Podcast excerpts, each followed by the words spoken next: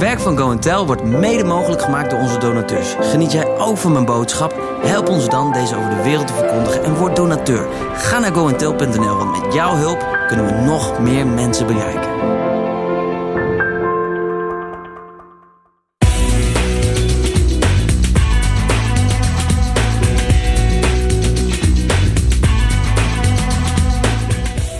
Dat je er bent. De Bijbel zegt dat als je met God leeft, er een kracht in jou is waar de wereld op wacht. Maar hoe maak je die kracht eigen? Je hoort het in de podcast van deze week. Maak je klaar voor deel 1 van Resurrection Power.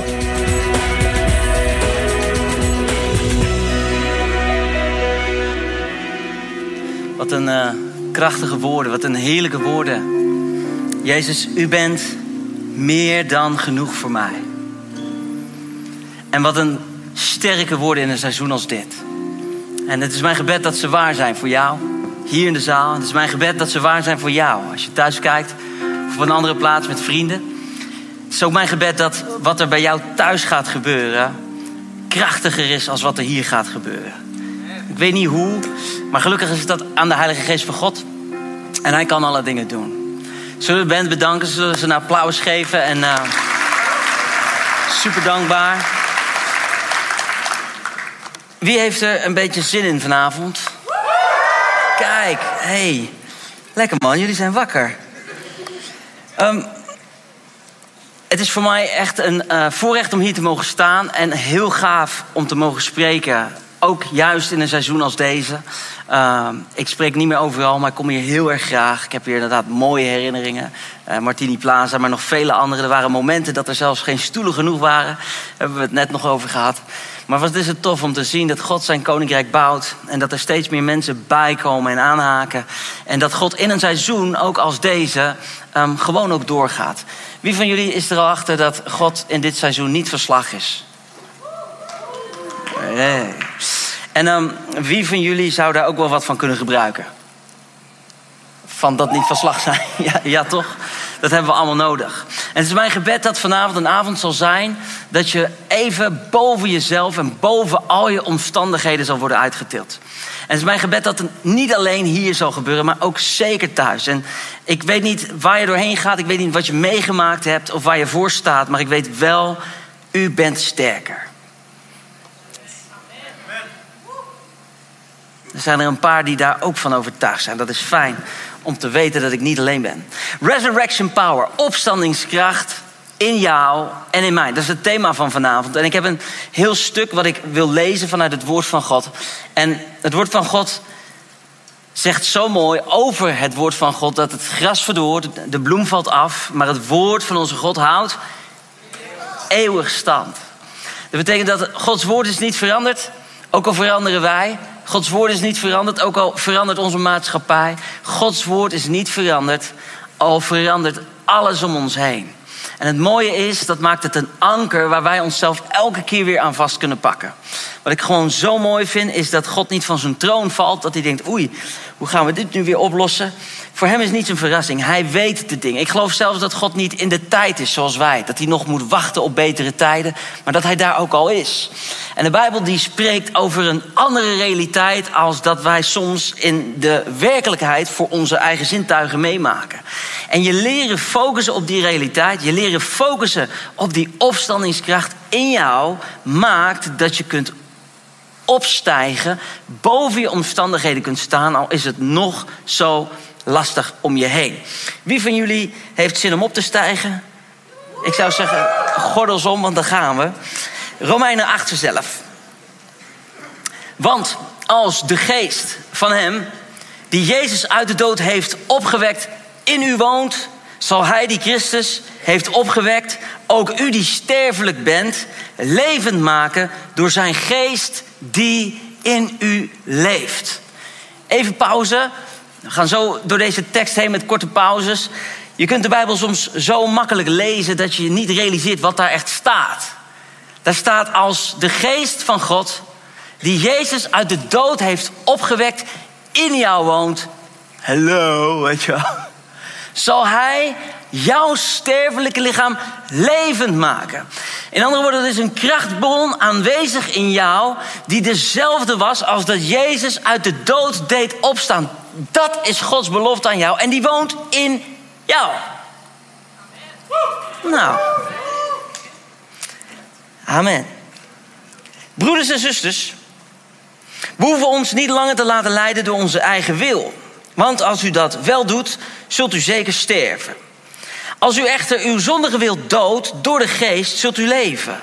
Want alle die door de geest van God worden geleid, zijn kinderen van God.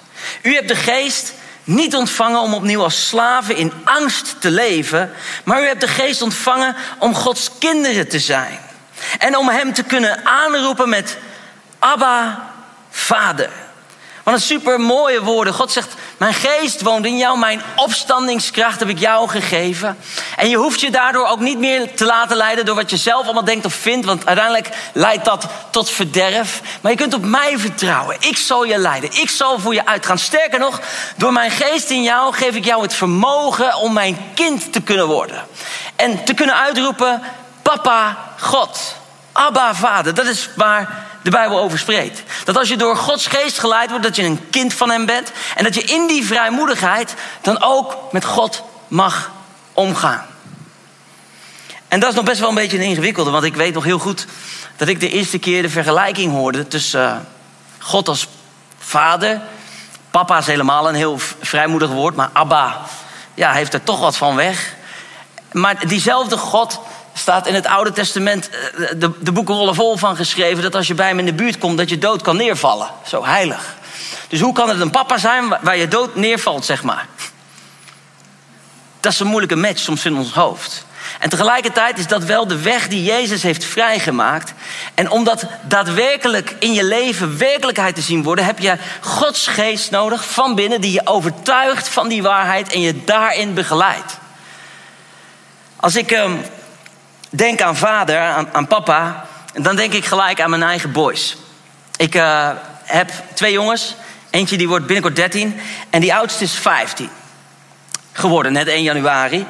En um, dat is trouwens een lekkere datum om jarig te worden. Maar goed, dat zal ik je besparen, dat verhaal, hoe dat is gegaan, 15 jaar geleden.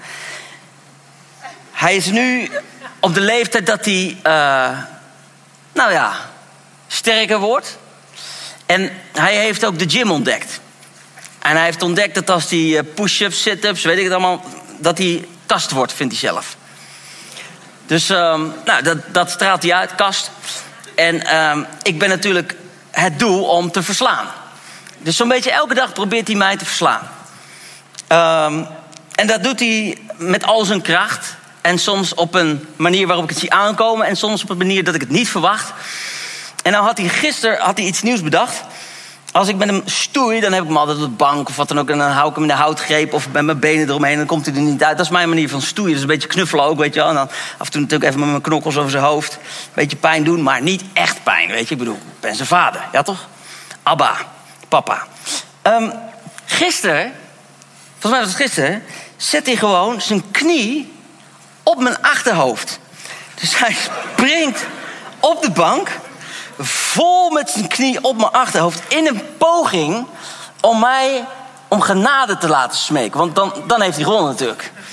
Dus ik zeg, Jay, wat doe je man? Ik zeg, dat echt zeer. Ja, zeg genade dan, genade dan, genade dan. Ik zeg, doe normaal. Ik zeg, dit is, dit is niet meer stoeien. Ik zeg, je doet mij gewoon pijn. Dan moet je gewoon genade zeggen. Dat, eh, dat, dat heeft hij dan wel weer van mij geleerd. En hij wacht op het moment dat hij sterker is dan ik. En dat hij dat ook kan bewijzen. En natuurlijk heb ik hem van me afgegooid. En natuurlijk heb ik gewoon gisteren gewonnen. Anders had ik dit ook niet verteld. Maar er komt een moment dat ik hem misschien wel nou ja, ruimte moet geven. Want hij gaat hard door. Dus ik moet zelf ook hard blijven trainen om hem niet, uh, nou ja, zeg maar, van mij te kunnen laten winnen. Maar de band die ik met James heb is, ik ben zijn voorzienaar. Zijn, zijn naam is James wel. Ik zorg dat er eten is, ik zorg dat er drink is, ik zorg dat er rekeningen betaald zijn, dat er veiligheid voor hem is. Om bij mij in huis zijn ding te doen. En de grap is dat hij het zich niet eens eens echt realiseert. Voor hem is het gewoon normaal. En ik maak wel eens dit voorbeeld. En dan zeg ik, uh, dat doe ik veel ook als ik in Afrika ben. Als, als, als we s'morgens wakker worden, dan zit ik beneden aan de koffie. En dan komt hij naar beneden, zo. En dan knielt hij bij me neer. En dan zegt hij, pap, ik weet dat ik het echt niet waard ben. En ik wil het je eigenlijk echt graag smeken. Maar zou ik alsjeblieft, als je in een goede bui bent vandaag... een sneetje bruin brood uh, mogen?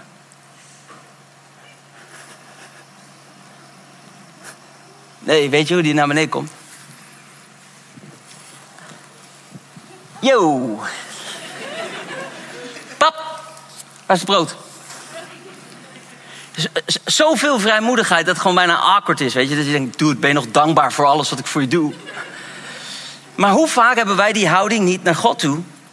Dat we smeken en plieden en dat we bij hem komen. En dat we denken, nou, als hij goed gezind is en als hij misschien... En ik, ik, zal, ik ben het... Terwijl hij zegt, ik geef je mijn geest die aan de binnenkant overtuigt... dat ik je vader ben, dat je mij papa God noemen mag. Dat is nogal wat. Dat is die, die opstandingskracht van binnen... die de vrijmoedigheid geeft om ook tot God te naderen. En natuurlijk heb ik het niet over dat je met God kunt stoeien. Ik heb trouwens geen idee als we in de hemel komen. Um, maar zoals dat bij mij gebeurt. Maar Jezus zegt zelf, als jij al als aardse vader goede dingen weet te geven aan jouw kinderen, hoeveel te meer je hemelse vader zijn geest als je hem daarom vraagt. Hoe heerlijk is het? En wat een realiteit is dat voor jou en voor mij om ons te realiseren dat we met zijn geest zelfverzekerd kunnen zijn. De geest zelf verzekert onze geest dat wij Gods kinderen zijn. En nu we zijn kinderen zijn, zijn we ook nog erfgenamen. Erfgenamen van God. Samen met Christus zijn we erfgenamen. En wij moeten delen in zijn lijden om met hem te kunnen delen in Gods luister. Nou, dit is zo'n zinnetje die we liever schrappen, weet je. Delen in zijn lijden. Ja. Volgende. Of moet ik er misschien juist wel wat over zeggen?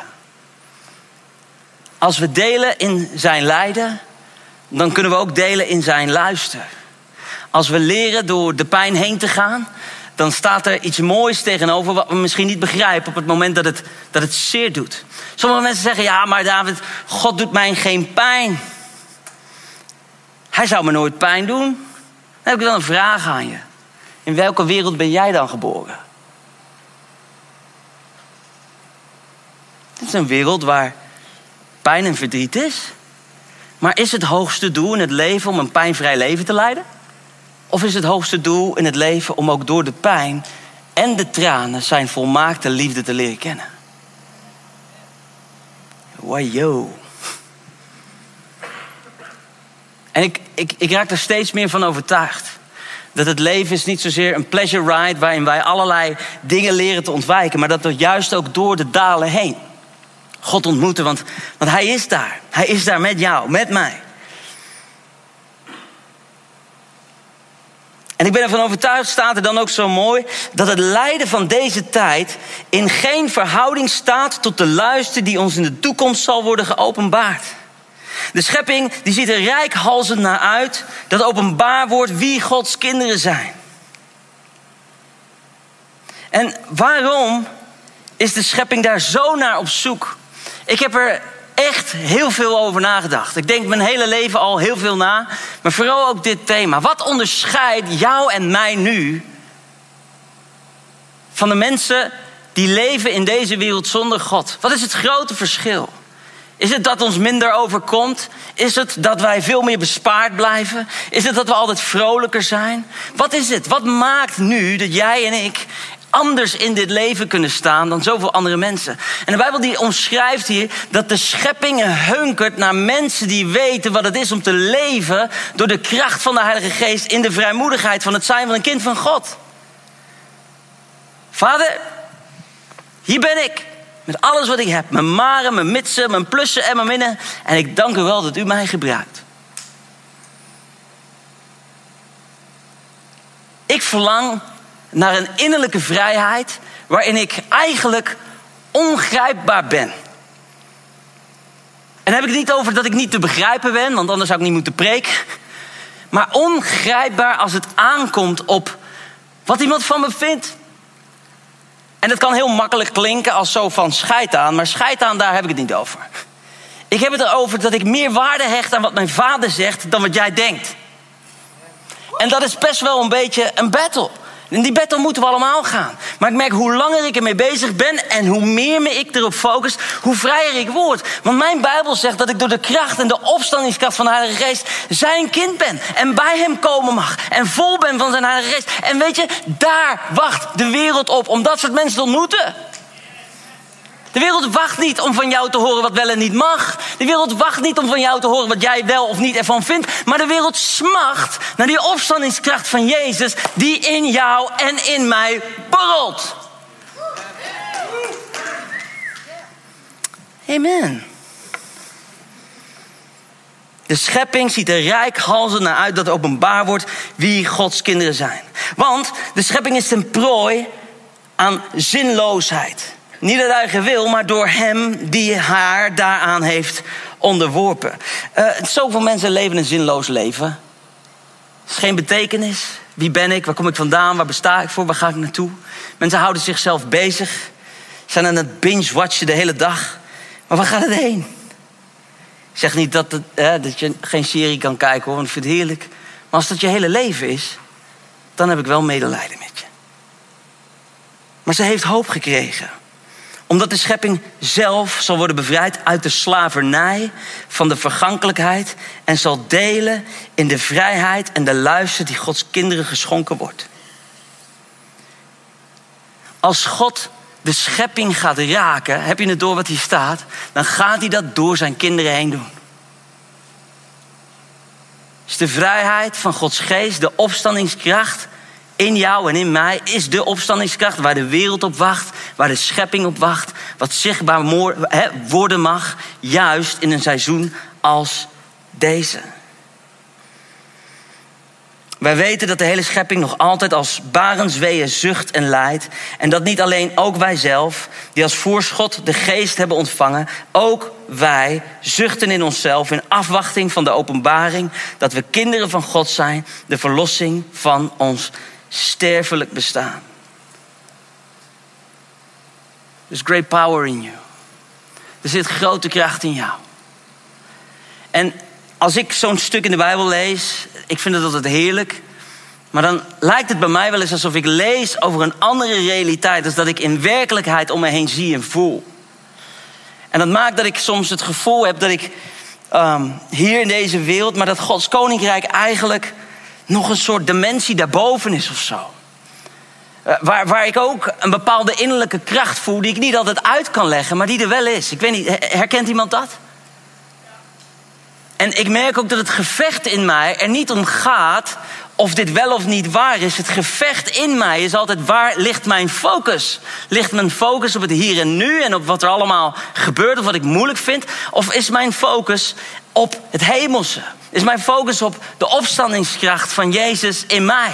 Is mijn focus op de kracht van Gods geest die mij ervan overtuigt dat ik daadwerkelijk een kind van God ben en in alle vrijmoedigheid bij Hem komen mag, omdat Hij mij dat gezegd heeft en sterker nog dat als dat echt in mij beweegt en wandelt, dat de wereld zelfs wacht om dat stukje in mij te ontmoeten, wat niemand kan begrijpen, maar wel degelijk door God daar is ingelegd.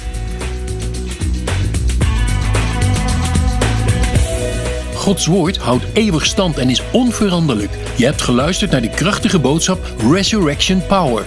Heb je vragen of wil je gebed? Stuur je bericht naar info@goentel.nl en geniet volgende week van deel 2.